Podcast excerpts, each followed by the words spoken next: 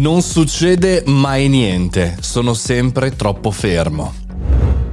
Buongiorno e bentornati al Caffettino Podcast, sono Mario Moroni e come ogni venerdì parliamo di una tematica che è una non news nel nostro podcast. Ogni giorno news, tech, social, marketing e business, ma il venerdì insomma cambiamo un po' registro. L'altro giorno parlando con un'amica eh, collega eh, ragionavamo su come eravamo bloccati certe volte in alcune situazioni e lei mi diceva sì caspita sono bloccata non riesco a fare il next step non riesco a fare il salto in avanti non riesco a cambiare registro spesso eh, tutti pensiamo di essere un po' bloccati no? non succede mai niente sono sempre dentro una solita routine sono sempre dentro questo livello vorrei eh, proseguire perché? Quando siamo dentro la nostra situazione, la nostra figura eh, lavorativa o insomma eh, il nostro avanzamento, non capiamo tendenzialmente a che punto siamo, a che punto siamo della scala.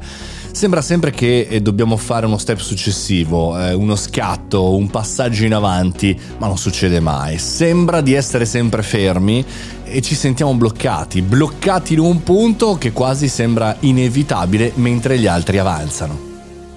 Siamo sempre legati alla percezione e quando ci siamo dentro la percezione è del tutto soggettiva, no? Noi ci conosciamo e non ci conosciamo a vicenda. Vi faccio un esempio, eh, spesso quando magari conduco un evento, quando eh, faccio una realizzazione di un branding podcast, un podcast per un'azienda, la percezione che hanno gli altri di me di norma è sempre molto più alta, diciamo a livello qualitativo, a livello di audience rispetto a quella che io credo di avere, no?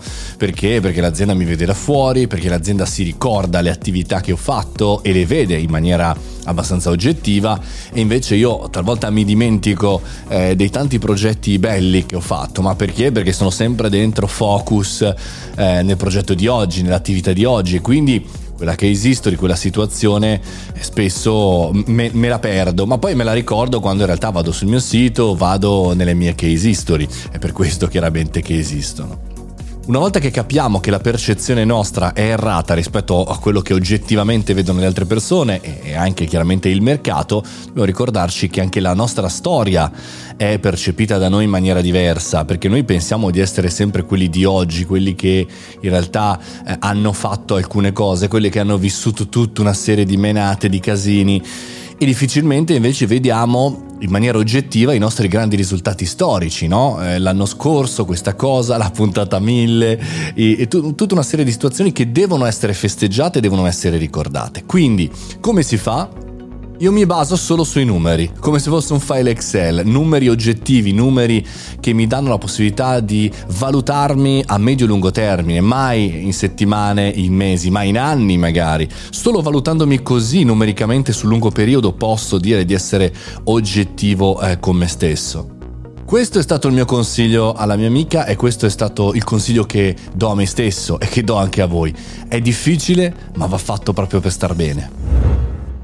Questo era il caffettino di oggi, vi ricordo che al venerdì non trattiamo di news ma facciamo dei ragionamenti che possono essere utili a noi professionisti, imprenditori e perché no studenti e vi ricordo che chiaramente ritorniamo domani nel weekend per il riepilogo della settimana ma anche e soprattutto lunedì alle 7.30 con una nuova puntata del caffettino podcast. Io sono Mario Moroni e vi auguro una buona giornata.